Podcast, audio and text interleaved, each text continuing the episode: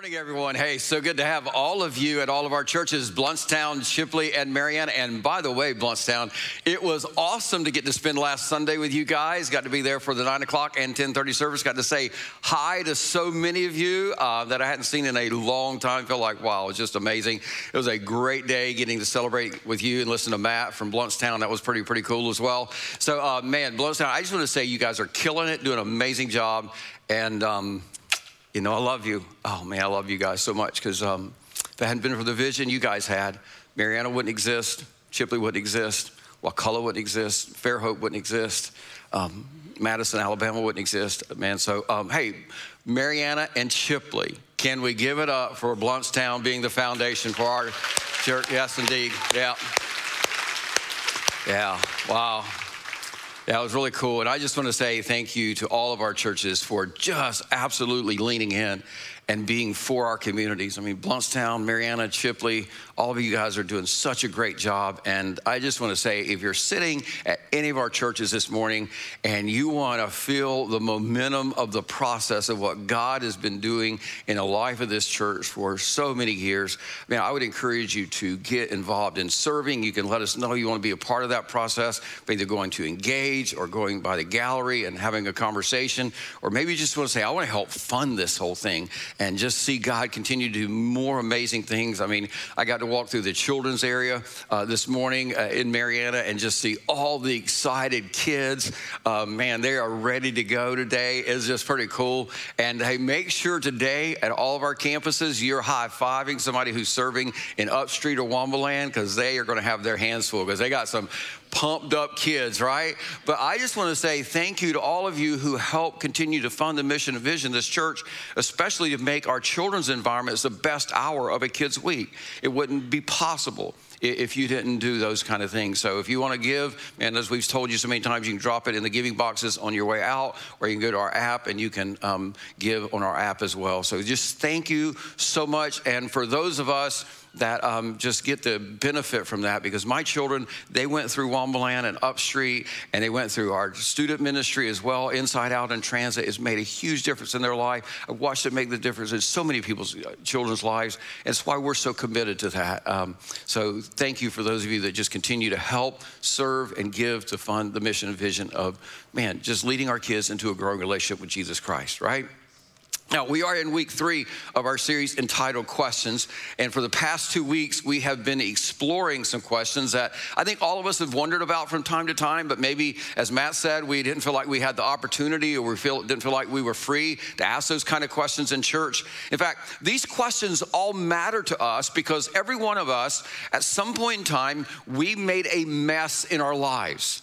Think about that. Look back to your life. Some of, some of your messes have come from bad choices that you made, and you knew they were bad choices when you made them. Other times we make a mess in our life because we think we're making like a really good decision, but we didn't see the catch. We didn't see the hidden consequences of that choice that we've made. So we all, if we just stop to look at our lives, we've all made messes. We've made messes in our personal life, we've made messes in our relationships, we've made messes in our careers. And, and what those messes have done for many of us is they've created a lot of guilt guilt and shame and disappointment and grief in our life. And many of you are carrying that kind of baggage around with you today. And many of you, because you're carrying that kind of baggage around today, you feel like, or maybe you even fear, that you're gonna have to carry that baggage of grief and shame and guilt and regret with you for the rest of your life. So, our goal in this series has not been to pile more guilt on you for the messes that you've made. Instead, what we've been trying to do in this process is to let you know that the Bible provides answers for those questions that we have that seem like they're overwhelming that maybe you've not had the opportunity to ask. Any, any and the bible also gives us the answer to those questions so that we can be encouraged and understand that there's hope on the other side of the mess. And i'm telling you when, when we get done with today's conversation today i think you're going to find that it's going to be more freeing and give you more hope than maybe what you ever imagined that you could have in your life now, for the last two weeks, we've looked at two of these questions and the answers that God gives us. In fact, in the first week, he Matt, Matt answered the question of, Will God forgive me? And the answer was yes. God offers to forgive us of those things that, that we have done in our past, but He doesn't just offer, He's so gracious. So He gives to us the thing that we've been craving all along, and that is forgiveness. The second week, Matt addressed the question of does God love me like I am? And the answer to that is absolutely yes. Because as we learned last week, the way that you know that somebody loves you or somebody cares about you is they, they care about you enough to give you the truth, but to show you grace at the same time 100% truth, 100% grace. See, when they accept you just the way you are, but they love you way too much to leave you that way. So we learned that. Now, here's the thing I want to tell you. If you were unable to be with us for the past two weeks, I would really encourage you to go back and watch or listen to those talks um, on our app or on our website because Matt did an amazing, amazing job um, with, with those talks. Now, for many of you today, your question may not be, um, uh, does God love me? And, you know, does God love me the way I am? And can God forgive me? Maybe your question is a whole lot more, well, I understand that God forgives me and I know that God loves me, but my question is, how do I forgive myself? Because the truth is, Many of you are continually and constantly punishing yourself for your past. In fact, many of you, you're kind of caught in the trap of shame and guilt and regret. And, you find yourself all the time in your mind playing this game, the if only kind of game. If only I knew back then what I know today. If only I could erase some of my past. If only I could start over. If only I had listened to them. If only I for, could forgive myself. See, the truth is, we all have regrets. We all have shame. We all have guilt because nobody's perfect. We all make mistakes. I mean, think about it. We've all sinned. We've all stumbled. We've all said foolish things. We've all made bad decisions. We all have done things to hurt ourselves. We've all done things to hurt other people. We've all done things to hurt God. In fact, one person said this years ago. They said something like this. They said, just like it's, it's a natural consequence when you cut yourself that you bleed, whenever you violate your conscience, you automatically have regret. But here's the thing God never designed us. God's will is never for us to live with that shame and that regret and that guilt. He never meant for you to carry that with you all the time. He wants you to be free, and you can be free if you learn to forgive yourself. Now, a great example in Scripture for how to forgive yourself and then move forward for your future and looking forward to the future that God has for you, to understand your purpose and the calling that God has for you, was a guy that most of you probably know about or heard about. His name is the Apostle Peter. He's one of my favorite characters in Scripture. Some of you think, well, Paul would be my favorite character in Scripture. No, because I got compared to the Apostle Paul all the days I was growing up, you know? You know, I, I, and here's the thing. This is the interesting thing is now that I'm adult looking back, and I was just this little hellion kind of thing. You know, I, I understand they were comparing me, trying to say like, why can't you be more like Paul on the Christian side of it? But I was a whole lot like Paul before he became a Christian, right? But they just didn't understand that. And if I'd have known that as a young kid, I could have said I am being like Paul. You know. Um, but here's the thing Peter's one of my favorite guys in scripture. And, and if you're not familiar with Peter, I would really encourage you to go read about his incredible story in the New Testament, especially the Gospels and the book of Acts. But for our conversation today, I want to fast forward in Peter's life to the night of Jesus' arrest. And you can find this story in Matthew chapter 26, beginning in verse 31. I'm just going to pick some highlights from this before we get into the main part of our text. So Jesus is having dinner with his disciples during what we now call the Last Supper. And during that evening, he announces to his disciples his own impending death and his resurrection. And at that supper, Peter very boldly, he promises Jesus that I'm gonna be with you to the very end, Jesus, even if it means that I have to die. And then Jesus turns to Peter and he says this in Matthew 26, verse 34. He says, Truly I tell you, this very night before the rooster crows, you will disown me three times. Keep this idea of three times in your mind. And when Jesus said this, this greatly offended Peter. And Peter's like, "Oh no, no, no, that's not going to happen. I'm going to I'm going to go with you to the very end and Jesus, I would die for you." In fact, he says, he says, Jesus, if all the other disciples abandon you, I will never abandon you. Basically, he says, I am more committed to you than all the rest of these disciples sitting around this table. But that same night, Matthew tells us that when Jesus was arrested and he was taken into custody, and don't want you to miss this, Peter, instead of being up close with Jesus, he followed Jesus at a distance. And whenever Jesus was taken to Caiaphas, the high priest's house, Peter didn't go in the house. Instead, he sort of mingled out here outside, away from Jesus and what was going on. And then the little slave girl, she comes up to Jesus and, and she asks him if he was one of Jesus' followers. And Peter denied it, saying, No, I don't know who you're talking about. And he moved further away from Jesus. Then another servant girl, she comes up to him and she's also in front of some other people. She says, I think this is one of Jesus' disciples. I'm pretty sure this guy was with Jesus. And Matthew says that Peter denied it with an oath, saying, I don't even know the man. Literally, when he says he denied it with the oath, he's saying he was very emphatic that he didn't know Jesus. And then later on, some more people, they come up to, up to Peter because of his accent and they say, You gotta be one of Jesus' followers. And Matthew tells us this in Matthew 26, verse 74. He said, Then he, referring to Peter, he began to call down curses and he swore to them, I don't know the man. Immediately, a rooster crowed. Then Peter remembered the words Jesus had spoken Before the rooster crows, you will disown me three times. And he went out and wept bitterly.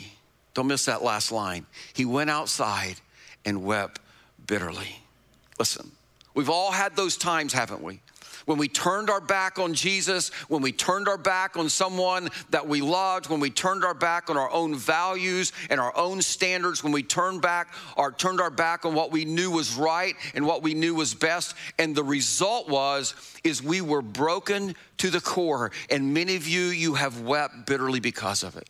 And for many of us, our issue wasn't that we denied the Son of God with cursing and swearing. It wasn't that. For you, it was maybe it was a mistake that you made. Maybe it was a failure that you had. Maybe for you, it was a sin that you sinned against someone that you were in a relationship with or a sin against God. And now you're feeling the guilt and the shame and the regret of that.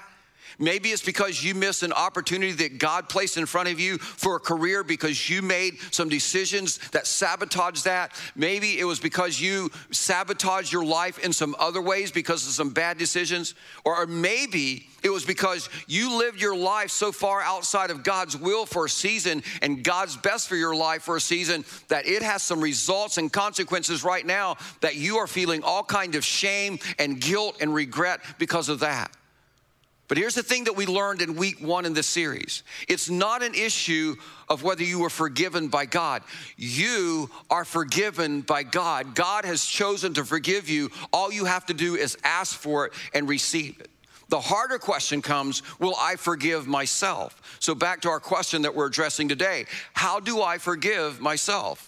Well, the good news is there are some lessons from Peter's sin against God and his failure in his relationship with Jesus that we learn from him that become steps for us to take in order to forgive ourselves. Now, there is no question that Peter blew it. There is no question that Peter royally messed up. I mean, he denied knowing Jesus not just one time, but three times, and he denied it, cursing and swearing, saying, I don't know the man. He cursed and swore, as one person said, like a sailor, you know, because he was one, right? Now, here's the thing before Peter was going to be able to forgive himself, this is so important for you to understand. Before Peter was going to be able to forgive himself, Jesus knew that Peter had to know that Jesus still loved him and Jesus had a plan for his life. Don't miss that.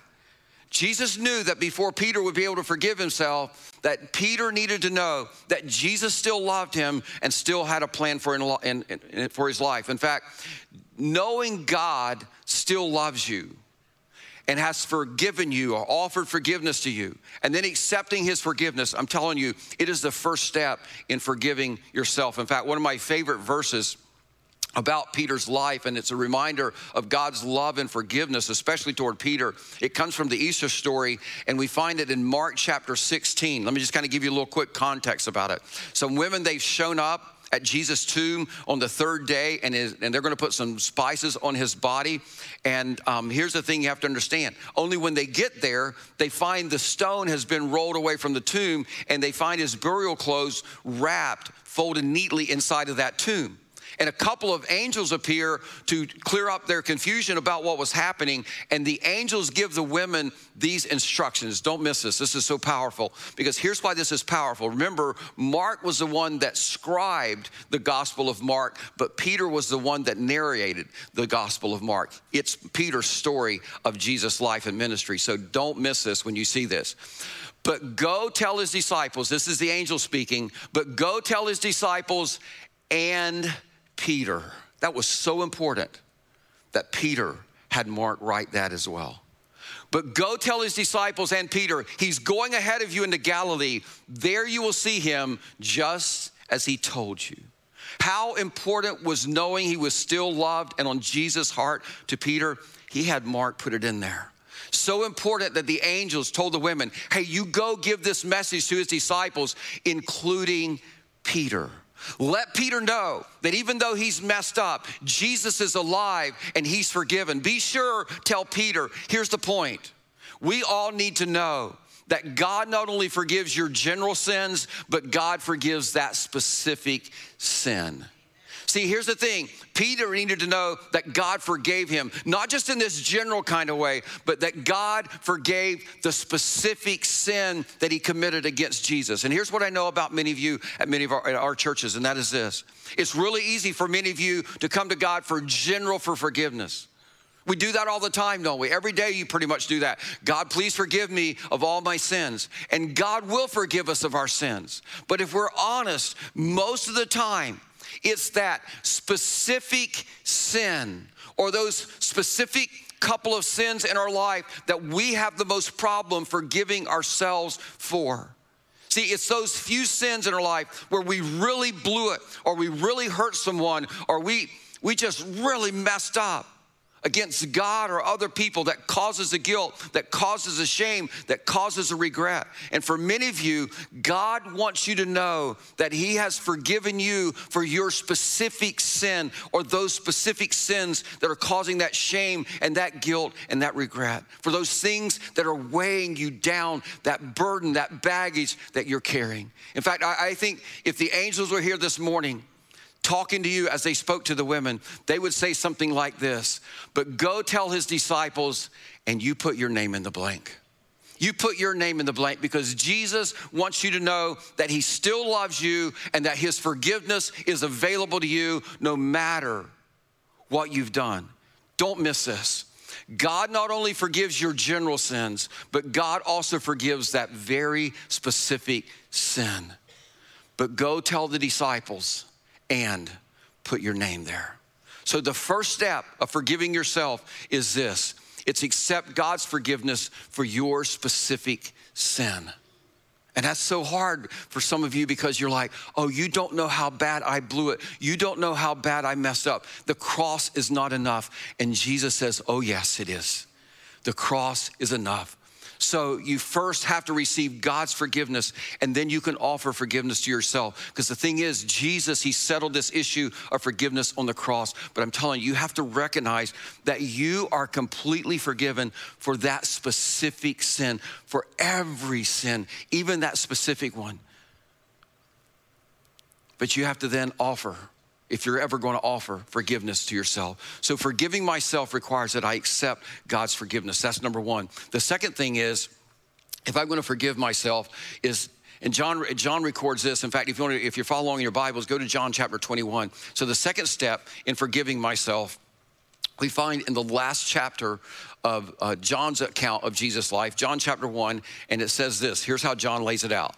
Afterward, referring to after the resurrection, Jesus appeared again to his disciples by the Sea of Galilee. It happened this way. And then he tells the story. Because of time, I'm not going to read every verse, but I'm just going to tell you the story. So basically, what happened is Peter's disciples Peter and the other disciples, they're not sure exactly what's going to happen yet because of Jesus, even though he's rose from the dead. They really know everything was going to happen. So they go fishing. They do what's comfortable. They go fishing. And John tells us that they had fished all night and they caught no fish, right? That sounds kind of familiar, right? We've heard that story before, right? But it happened another time previously. Don't miss that. So they're fishing all night, they catch no fish, and then Jesus is standing on the seashore and he calls out to them early in the morning, Have you caught anything? And they reply back, Not a thing. So Jesus tells them, Hey, cast your net on the other side of the boat. And they do. And when they do, they catch so many fish they can't even pull them in. And about that moment, John realizes that that's not just a friendly neighbor that's passing by on the seashore, but he begins to go, This has happened before, and I know that voice, and this happened the last time. And he goes, That's Jesus. And then he looks at Peter and he goes, Oh, by the way, Peter, I know you can't see really good or hear very well, but that's Jesus. And you know what Peter does? He jumps in the water and he swims ashore. And John tells us that when Peter got to shore, the first thing he did, or first thing he saw, notice this in verse 9. Here, here's what it says. When they landed, they saw a fire of burning coals there with fish on it and some bread. Now, this statement of fire of burning coals is very important to note because I'm sure at this point in Peter's life, the most painful memory that he had was around a fire of burning coals when he was cursing like a sailor that he did not know who Jesus was. But on this fire of burning coals was not shame and was not guilt and was not accusation, but an invitation of the Savior from the Savior of the world to step back into a relationship with Him and join Him for breakfast. Jesus is inviting some of you to have breakfast with Him again this morning. Because for some of you, it's been a long time since you felt free to sit down and have fellowship with Jesus because of this baggage of guilt and shame and regret because of this one sin. And you've kind of avoided him. But he's inviting you to come sit and have fellowship with him again. But here's the thing that's not all that happened at this morning experience with Peter. In one of the longest conversations recorded us recorded for us between Jesus and another person in the Gospels, Jesus asked Peter three questions. It's very significant. He asked him three questions starting in verse 15 of chapter 21. Notice what happens. It says, When they had finished eating, Jesus said to Simon Peter, Simon, son of John, do you agape me? Literally, do you love me with the highest level of love, unconditional kind of love? Do you really love me more than these? Because remember what Peter had proclaimed at that dinner I, I'll be with you even if all the rest. Do you love me more than these? Yes, Lord, he said, You know that I love you, but it's not agape love. He goes, ah, It's just, a, it's just kind of a, the best kind of love I can give you, a friendship kind of love. And Jesus said, Well, feed my lambs. Again, Jesus said, Simon, son of John, do you love me? And he answered, Lord, you know that I love you. Again, he replies, I love you at the best possible level that I can. And Jesus said, Take care of my sheep. The third time he said to him, Simon, son of John, do you love me? Peter was hurt. Don't miss this line. Peter was hurt because Jesus asked him the third time, Do you love me? He said, Lord, you know all things. Literally, God, you know my heart. You know my desire is to agape love you, the highest level of love for you. And Jesus said, Feed my sheep. And then he said to him, Follow me. So here's the question How does Jesus bring healing to a heart filled with so much shame, so much regret, so that they can forgive themselves? Well, Jesus revealed to Peter that while he failed to keep his word to Jesus, that was the hurt part. See, part of forgiving ourselves is we do have to turn and look at that failure, that sin. But it's just a moment we, we, we admit it. We say, yes, it's there. But then Jesus had to remind Peter, yes, while that happened, I still have a future plan for you. Remember Peter's boast at the Last Supper? He told Jesus, If all these other disciples abandon you, Lord, I never going to abandon you. And then Jesus asked, asked Peter three times, He says, Do you love me? And one time he said, Do you love me more than these? And it's not to remind Peter of his failure, but to reveal the future that Jesus still has for Peter's life. Literally, what Jesus is doing in this conversation is he's allowing Peter to have a reset in his heart by restating his commitment to Jesus. And as he resets his heart, he and resets stating his commitment to Jesus, Jesus uses this conversation to reveal the plans, the future that he has for Peter. Three times, don't miss this, three times Peter denied Jesus, and three times Jesus let Peter reset his heart by restating his commitment to Jesus. And as Peter restates his commitment, Jesus is then revealing, I have a greater plan, I have a greater purpose, I still have an incredible future for you. See, he restored Peter by giving him a personal commission. He said, I want you to feed my lambs. I want you to take care of my sheep. I want you to feed my sheep. Oh, and Peter, just come and walk beside me. Just follow me. Now, I'm just going to tell you this second step is going to be the hardest one for most of you to take if you're struggling to forgive yourself, and that is this I have to forgive myself and focus on the future. See, I talk to so many people who say, I blew it. I, I, really made a mistake. I sinned against God. I sinned against this person, and I'm gonna have to live with this the rest of my life. They've literally doomed themselves to that whole sentence of, I always am gonna have to do life looking in the back. They've sentenced themselves to unhappiness for the rest of their life because they made a mistake. They sentenced themselves to no future because of their past. And the truth is, God loves to give people second chances. It is His nature, it is His grace. That is what the cross reminds us of. It's what the resurrection declares is possible. Your past is your past. It's over. It's done. It's finished. And people say things like this Well, you can't unscramble eggs. Yes, you can, you can make omelets out of them, though. Here's the thing, right? See, God promises, He says, I, I, will restore beauty where there were ashes. I, I will restore the years that the locusts have eaten away. So, Jesus is saying to many of you this morning, I want to make your life count. I want to help you restate your commitment to me so that I can reveal this amazing future that I still hold in my hands for you. See, God has a plan for every one of you because God still knows all of your potential because He gave it to you. You did not lose your gifts, you did not lose your calling because of your sin. He still has a plan. He has a future for your life. See, there's nothing you can do that can limit God's plan for your life as long as you're willing to turn to God, ask for forgiveness, receive that forgiveness, and then be willing to forgive yourself. Now, some of you are sitting there thinking, that's great that God forgives me. And with his help, I might even be able to forgive myself. But what I do with the mess that I made, what I do with all these consequences that I'm still suffering, what I do with the memory of the way that I failed, what do you do with that? Let me tell you what you do with all of that. Write these three words down. You use it. You use it. And you go, what do you what do you mean by that? Here's the important truth that you really need to know. God does heal the wound. But sometimes, most of the time, God allows the scar to remain because he has a purpose for those scars. See, see, we all come to Jesus with scars, don't we? We all come with brokenness. We all come with hurts. We all come with scars of sin and mistakes. But God's intention is to heal our past wounds, to bind together all of our hurts that we have in our life. And sometimes He doesn't remove the scar.